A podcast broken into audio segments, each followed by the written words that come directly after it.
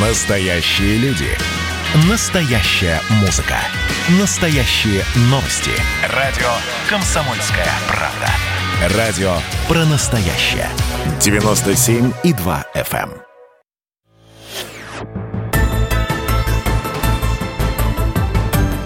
эм. Мозговой штурм. Здравствуйте, у микрофона Антон Челышев. В эфире радио «Комсомольская правда» «Мозговой штурм». Наша программа дискуссионная. Наши эксперты могут спорить, могут соглашаться, могут даже выдвигать свои версии. Но главное, что все вопросы и темы касаются того, что происходит у нас в союзном государстве. Что касается России и Беларуси. Это может быть и экономика, и политика, и интеграционные процессы, и даже спорт. Сегодня в эфире мы поговорим об очень ожидаемом событии. В Беларуси прошло шестое Всебелорусское народное собрание собрание, говорили о нем много, долго, готовились к нему полгода, и вот 11-12 февраля оно состоялось. Через минуту я поприветствую наших гостей и, собственно, обозначу тему программы, а пока наша справка. Справка. Первое Всебелорусское народное собрание состоялось в 1996 году по инициативе президента Александра Лукашенко, когда республика столкнулась с серьезными вызовами – инфляция, дефицит госбюджета, рост внешнего госдолга. Тогда делегаты одобрили инициативу проведения республиканского референдума по внесению изменений и дополнений в Конституцию. На втором Всебелорусском народном собрании в 2001 году власть отчиталась о том, что за прошедшую пятилетку ВВП увеличился на 36%, инфляция нормализовалась, а дефицит госбюджета сокращался. Участники на следующие пять лет проголосовали за приоритет жилищных проблем и обеспечение продовольственной безопасности. Главным тезисом президентского выступления на третьем Всебелорусском собрании в 2006 году стало требование Лукашенко научиться сочетать механизмы государственного и рыночного регулирования. Следующие 10 лет на четвертом и пятом собраниях делегаты говорили о необходимости повысить рождаемость и продолжительность жизни белорусов, строительстве качественного и доступного жилья. У Народного Вечи появился свой гимн. Итак, мы продолжаем. Решит ли Всебелорусское собрание наболевшие и острые проблемы белорусского общества? В нашей студии сегодня политологи из России и э, Белоруссии. Алексей Алексеевич Мухин, директор Центра политической информации. Алексей Алексеевич, здравствуйте. Здравствуйте, добрый. И Александр Шпаковский, директор аналитического центра «Актуальная концепция. Республика Беларусь». Александр Павлович, здравствуйте. Здравствуйте. Давайте, Александр Павлович, с вас начнем. Вот э, самые, самые ожидаемые, самые острые темы, которые обсуждались на Всебелорусском собрании, как их восприняло белорусское общество, как их восприняли белорусские белорусские элиты, получили ли все заинтересованные стороны ответы на свои вопросы? Ну, скажем так, э, наверное, я бы выделил несколько главных аспектов Всебелорусского народного собрания. Один аспект, о котором не говорили, но он подспудно имелся в виду, это, конечно, влияние данного события на политическую ситуацию в соответствии с теми целями, которые ставили стороны перед собой.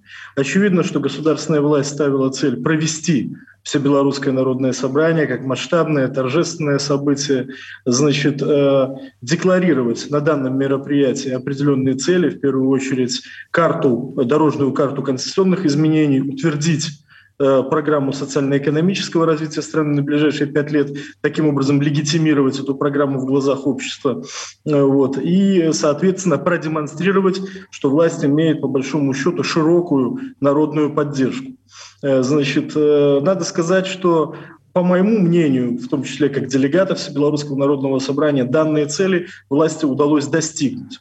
Э, собрание прошло, действительно были заданы определенные параметры конституционных преобразований, обсуждена программа социально-экономического развития страны. Э, собрание стало э, на период его проведения, да и после, пожалуй, даже мы сейчас об этом говорим, центральной темой информационной повестки, по крайней мере, в белорусском сегменте информационного поля и во всем, что касается Беларуси. Вот. Что касается оппозиции, в первую очередь радикальных эмигрантских центров политической оппозиции, которые направляются зарубежными странами, находятся на территории Литвы и Польши, то нужно сказать, что они ставили перед собой противоположные задачи. Сорвать за счет технологий шейминга, кибербуллинга, иных каких-то угроз запугивания Всебелорусское народное собрание, принудить делегатов к массовому отказу от участия в данном мероприятии, провести в дни собрания массовые акции протеста в Минске и регионах страны, ну и, соответственно, провести собственное альтернативное мероприятие под названием «Сход». «Сход» — это по-белорусски тоже собрание, которое должно было оттенить в информационном поле, э, собственно говоря, Всебелорусское народное собрание, организованное властями. И вот в этой связи надо сказать, что оппозиция своих целей не достигла от слова вообще. То есть э, никаких массовых отказов от участия в собрании не было. Все делегаты прибыли на свои места, люди активно фотографировали, сделали селфи, публиковали информацию в социальных сетях, давали комментарии прессе. Э, в дни собрания никаких сколь-нибудь заметных акций протеста ни в Минске, ни в регионах страны не было. Э, ну и э, Всебелорусское народное собрание по количеству упоминаний, я даже не знаю, честно говоря, проходил ли этот сход оппозиции или он так и остался в виртуальном формате. Оппозиционные силы не скрывают своей разочарованности в связи с этим. И заметно, конечно, что социальная база протеста, скажем так, если и не сужается, то, во всяком случае, у протестного электората явное разочарование в лидерах, в поставленных ими задачах, формах и методах достижения э, целей, и больше не доверяют этому ресурсу. А вот Конституция – это очень важно. Наконец, обозначены совершенно конкретные сроки, формы и механизмы. Срок – год, э, значит, э, механизм – рабочая группа конституционная и, значит, референдум. Референдум тоже пройдет в конце 2021 года и, по моим прогнозам, будет совмещен с выборами в местные советы депутатов. Алексей Алексеевич, вот из Москвы как оценивается, э, как оценивается Всебелорусское народное собрание и его итоги? Эм, ваша оценка совпадает с мнением белорусских коллег, итогов э, Всебелорусского народного собрания? Или все-таки есть определенные разночтения? Конечно, коллега нарисовал очень э, подробный, очень, на мой взгляд, обстоятельный обстоятельную картину с прекрасным анализом. Эм, но вот мы сейчас смотрим из Москвы на эту ситуацию. Да, безусловно, белорусское собрание эм, было центральным событием, которое ставит в какой-то степени, если не точку, то точку с запятой э, в тех процессах, которые проходили последний год-полтора в Белоруссии. Э, но, скажу рисковато, это не то, что ожидали все – причем все, я имею в виду не только оппозиция, не только, э, возможно, белорусское гражданское общество, ну и в России тоже. Также это не то, что ожидали в Европе. И это не то, что ожидали в Китае. А в какой-то степени это результат э, такой железной выдержки команды Александра Лукашенко. Но есть и, что называется, э, обратная сторона медали. Конечно, э, оппозиция в данном случае тактически и даже стратегически проигрывает. Мне кажется, что проект Тихановская, как и проект Хуана Гуайдо, закрывается. Это да. Это успех властей, как отметил мой коллега, безусловный. А, здесь не поспоришь. Но достигнут ли этот успех самостоятельно? Нет. И отсюда начинается э, целая череда проблем. Потому что э, фактор Лукашенко, э, он, с одной стороны, позитивно повлиял на обстановку внутри страны, он в какой-то степени законсервировал политическую систему, а, сумел отложить э, очень чувствительные вопросы референдума, изменений в Конституцию на, подчеркну, к сожалению, неопределенное время, потому что удалось э, оттянуть время, а, когда общество находилось в таком растревоженном состоянии, ввести его в состояние сомнамбулического сна в какой-то степени. А, и теперь э, у меня, честно говоря, меня терзают смутные сомнения, а будет ли этот референдум вообще раз он отложен на конец 2021 года, а, принятие Конституции на а, еще срок, двухлетний срок, насколько я понял, и, я так понимаю, э, имплементация а, изменений в Конституции отложена аж на 2025 год.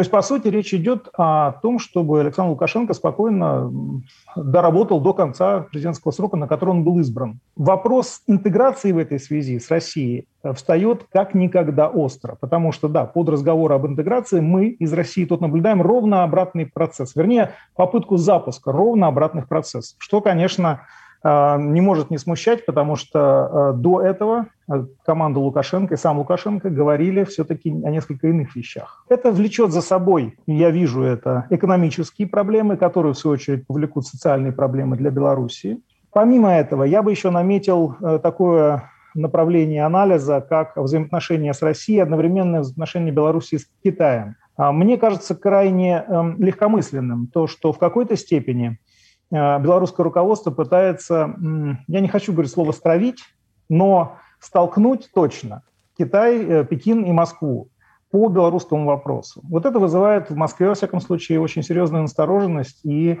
э, не то, что не недоверие, а такие подозрения в том, что не все проходит гладко в Белоруссии. И, к сожалению, для белорусского гражданского общества – Э,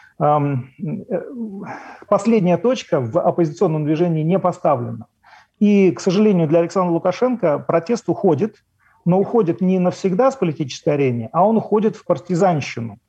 А мы по истории знаем, что белорусы и партизаны – это близнецы-братья, что называется.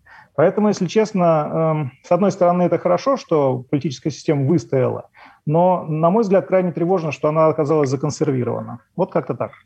А, это будет, видимо, некая киберпартизанщина, да, все-таки я да, надеюсь, да, что да. до, э, так сказать, партизанщины в прямом смысле слова-то, наверное, не дойдет, но, э, к сожалению, киберпространство э, может сегодня едва ли не больше, чем так сказать, э, реальная жизнь. По крайней мере, она, например, может на эту самую реальную жизнь очень, очень серьезно э, влиять. Хорошо, будем считать, что э, наши спикеры сейчас обменялись мнениями, они по ряду позиций совпали примерно наполовину, да, наполовину, как, как я вижу, расходятся. Поэтому в следующей части эфира мы приступим, скажем так, к прениям сторон, как говорят в, в рамках судебных заседаний, к дискуссии, как говорят на всех телевизионных каналах. А, оставайтесь с нами, друзья, это «Комсомольская правда». Мы продолжим через несколько минут. Мозговой штурм.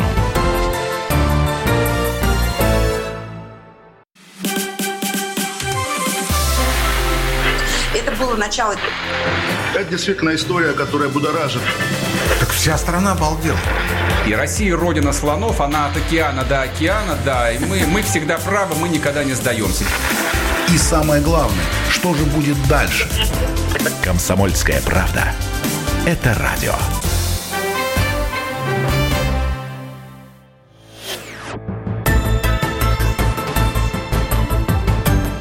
Мозговой штурм.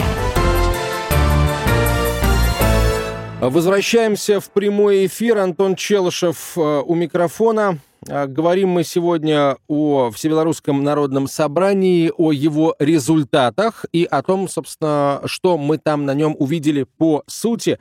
Это программа э, «Мозговой штурм», и сегодня на связи со студией директор Центра политической информации Алексей Мухин и директор аналитического центра «Актуальная концепция» из Беларуси Александр Шпаковский. Александр Павлович, ну вот давайте эм, несколько тезисов Алексея Алексеевича я вам переадресую и вот что, что вы на это скажете? Вот Алексей Алексеевич кажется, что а, так как референдум отнесен на конец 2021 года, а, реформа конституционная еще на два года, имплементация на 2025 год, вот есть ощущение у э, московских политологов, а, что этого не будет никогда, раз оно вот так вот отнесено по времени. Вы согласны с этой точкой зрения? Э, не совсем, потому что, на мой взгляд, э, мне непонятны сроки, которые задал московский коллега. Дело в том, что референдум планируется в конце 2021 года, это естественно так, и выборы местные пройдут еще по нынешней избирательной системе, однако уже э, процесс имплементации он явно не будет растянут так во времени, как об этом идет речь. Безусловно, будут новые конституционные изменения, и э, ряд вопросов, которые выносятся на референдум, они они имеют крайне важное значение. Ну, во-первых, э, МИД и президент выступили с инициативой отказа от констатации стремления к нейтралитету, э, существующего, записанного в белорусскую конституцию в нынешней редакции. Реальность такова, что Беларусь участник военно-политического блока УДКБ и, военного, и союзного государства с Россией, где тоже есть общая военная доктрина. Ну, соответственно, стремление к нейтралитету выглядит как минимум юридически некорректным. Кроме того, геополитическая реальность в нашем регионе такова, и прогноз дальнейшего развития международной обстановки говорит о том, что ситуация имеет тенденцию к эскалации. Здесь, наверное, нейтральная Беларусь по большому счету никому не интересна. Это важный момент, при том, что сторонников нейтралитета в обществе по социологическим вопросам немало. Вот. Э, второй момент заключается, конечно, я думаю, что будет вынесен вопрос о смертной казни. Беларусь единственное государство в европейском регионе, которое применяет смертную казнь. Ну и третий вопрос, самый главный, который, мне кажется, надо учитывать э, всем внешним э, игрокам, наблюдающим за ситуацией в Беларуси, Всенародное собрание одобрило проект резолюции, в котором записано э, вынесение на республиканский референдум закрепление конституционного статуса Всебелорусского народного собрания как высшего органа власти в республике. Но тем не менее, это речь идет о том, что э, власть на переходный период страхуется, то есть создает страховочные механизмы, как я говорю, от нового Горбачева. Но так вообще у нас принято говорить, что вместо Лукашенко впереди, значит, коллективный Лукашенко, то есть несколько тысяч человек, которые видятся нынешнему президенту, взросшенная им политическая элита страны. Вопрос заключается в другом. Как обеспечить транзит власти на ближайшие годы? И Лукашенко неоднократно говорил о том, что это его срок последний. Я думаю, что это вполне логично. Конечно, там ситуация может как-то меняться, но я в этом, если честно, сомневаюсь. Я абсолютно убежден, что после 2025 года и в России, и в Беларуси, скорее всего, будут новые лидеры. Вот. И нам предстоит сейчас задумываться о том, как выстраивать наши отношения. Что касается интеграции, то я уже сказал о том, что э, вычеркивается из Конституции, наверное, такой не, не, самый, э, не самый воспринимаемый в России тезис о стремлении к нейтралитету. Мне кажется, это логично. А из плюсов бы я отметил, что в отличие от прошлых лет, в этом году у нас нет никаких споров ни по нефти, ни по газу, нет никаких едких э, шпилек э, со стороны Лукашенко в адрес российских союзников и, соответственно, нет э, того паноптикума, прямо скажу, может быть, не дипломатично, который отмечался, на мой взгляд, в адрес Беларуси в российской прессе в предыдущие годы. Более того, я рискну предположить, что наши западные друзья, которые оказывают на Беларусь и Россию синхронное давление, будут подталкивать нас к интеграции, как бы там отдельным представителям политико-формирующих кругов не хотелось бы где-то этот процесс затормозить. Александр Павлович, интересы России и Китая на территории Беларуси, вот здесь что скажете? Я пока слабо понимаю, в чем это заключается. Алексей Алексеевич, да, объясните, Беларусь... пожалуйста. А, заключается это в том, что э, кредитная политика диверсифицируется. Если э, Россия не дает или как, тормозит какой-то кредит, то аналогичный кредит берется в Китае. Китай с удовольствием дает кредиты, но для экономики Республики Беларусь, но боюсь, что подобного рода практика, она мало вяжется с э, суверенностью государства. Вот что я имел в виду. Я понял вас. Я не совсем с вами согласен, потому что, на мой взгляд, как раз-таки суверенность государства во многом зависит от возможности диверсификации. Вот. И, конечно же, если говорить о системе наших внешнеполитических приоритетов, а сейчас, наконец, МИДом будет подготовлена концепция внешней политики Беларуси, потому что до этого у нас не было опубликованного доктринального документа такого рода, то, во всяком случае, я и с опорой на мои источники в дипломатических кругах и с опорой на те договоры, которые у нас есть, вижу это так, что, конечно же, приоритетным является союзное государство с Россией. Высшей, другой, наиболее глубокой формы интеграции ни с одной страной в мире у нас нет, как и у России, кстати, тоже. А второй сверхдержавой, на которой мы опираемся, является Китай.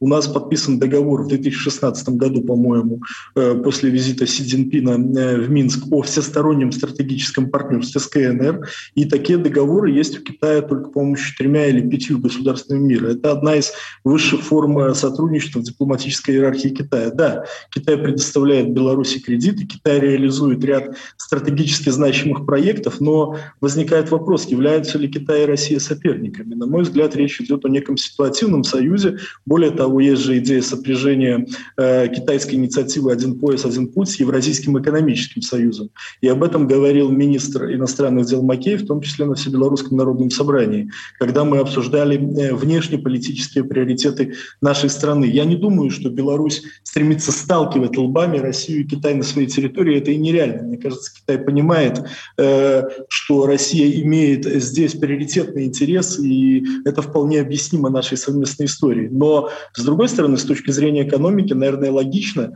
если э, не получая желаемых, например, э, запросов, ответов на запросы в Российской Федерации, Беларусь обращается к Китаю. У нас есть собственные экономические проекты, там, я могу назвать десятки успешно функционирующих проектов, реализованных в кооперации с Китайской Народной Республикой, в том числе, например, в военно-технической сфере. Коллеги, у нас э, около полутора минут э, до конца эфира осталось. Я прошу сейчас каждого из вас э, перечислить, знаете, такие признаки а, того, а, что в российско-белорусских, белорусско-российских отношениях а, в внутриинтеграционных процессах все в порядке. Алексей Алексеевич, что должен рядовой житель России, Беларуси увидеть постоянно в отношениях между двумя государствами, чтобы понимать, у нас все в порядке? Для этого необходимо смотреть на украинский пример и не совершать тех же ошибок, которые к сожалению, часть белорусского общества начинает совершать, несмотря на предупреждения со стороны российских экспертов.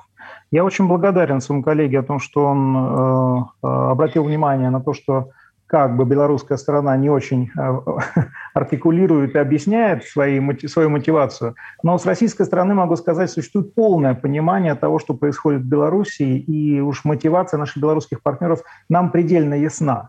Но это не отменяет моих тезисов, которых я говорил, а косвенно мой коллега даже их подтвердил. Мне кажется, главной проблемой будет все-таки представительство Беларуси во внешнем мире, прежде всего в западных странах. Конечно, есть определенная ситуация, складывающаяся вокруг э, неопределенной позиции США по этому вопросу, но боюсь, что западный мир, к сожалению, для, Беларуска, для Лукашенко и Белоруссии в целом э, не сможет принять э, Лукашенко в качестве легитимного президента Беларуси. И Э, что хорошо, что э, э, крайне конструктивно можно использовать. Россия и Беларусь могут в этом направлении работать, сотрудничая в полной мере. И вот это будет действительно интеграция. Александр Павлович, что с вашей точки зрения, какие процессы в двусторонних отношениях будут э, самым лучшим образом свидетельствовать о том, что отношения Москвы и Минска развиваются в позитивном ключе, мы движемся навстречу друг другу? Ну, у нас согласованная концепция внешней политики на ближайшие два года, и Беларусь и Россия поддерживают друг друга на международной арене. Что касается западного мира, то боюсь, что э, Россия будет сталкиваться с аналогичными проблемами. Вот. Ну, конечно, в силу масштаба страны, э, может быть, не столь наглым будет внешнее вмешательство. А в остальном нам просто нужно, э, во-первых, следовать карте союзных договоров, я имею в виду и союзное государство, и Евразийский экономический союз, создавать экономический базис и двигаться по карте политической интеграции, где, мне кажется, белорусско-российское содружество, оно может быть примером для всех остальных, в том числе для Евразийского экономического союза. В идеале, если честно, я вижу Евразийский экономический союз как полноценный экономический союз с четырьмя работающими свободами, с существующей политической надстройки в виде Евразийского парламента и с ОДКБ как его военной организацией. И это было бы в интересах всех государств и народов, входящих в наш евразийский блок. Другое дело, что мы, на мой взгляд, вот здесь скажу пару критичных замечаний, движемся достаточно медленно в этом направлении. Этому мешают амбиции национальных лидеров э, государства, которые окружают Россию, с одной стороны, и этому мешают в том числе, э, скажем так, интересы коммерческих, особенно завязанных на экспорт сырья э, российских финансовых кругов. Вот. Если мы поставим, не мы, вернее, если политическая элита, финансовая элита поставит все-таки в основу стратегические интересы дальнейшего развития, а не свои сиюминутные задачи сегодняшнего дня, то, наверное, процесс интеграции пойдет быстрее, и наш, все наши государства, все наше общество будут крепче в современном мире, который ну, явно Э, с коронавирусом, э, с пандемией коронавируса вступил в эпоху турбулентности и передела, которая, на мой взгляд, будет продолжаться минимум лет 10. Спасибо вам большое. В «Мозговом штурме» сегодня участвовали директор Центра политической информации Алексей Мухин и директор аналитического центра «Актуальная концепция» Александр Шпаковский. Меня зовут Антон Челышев. До свидания. «Мозговой штурм».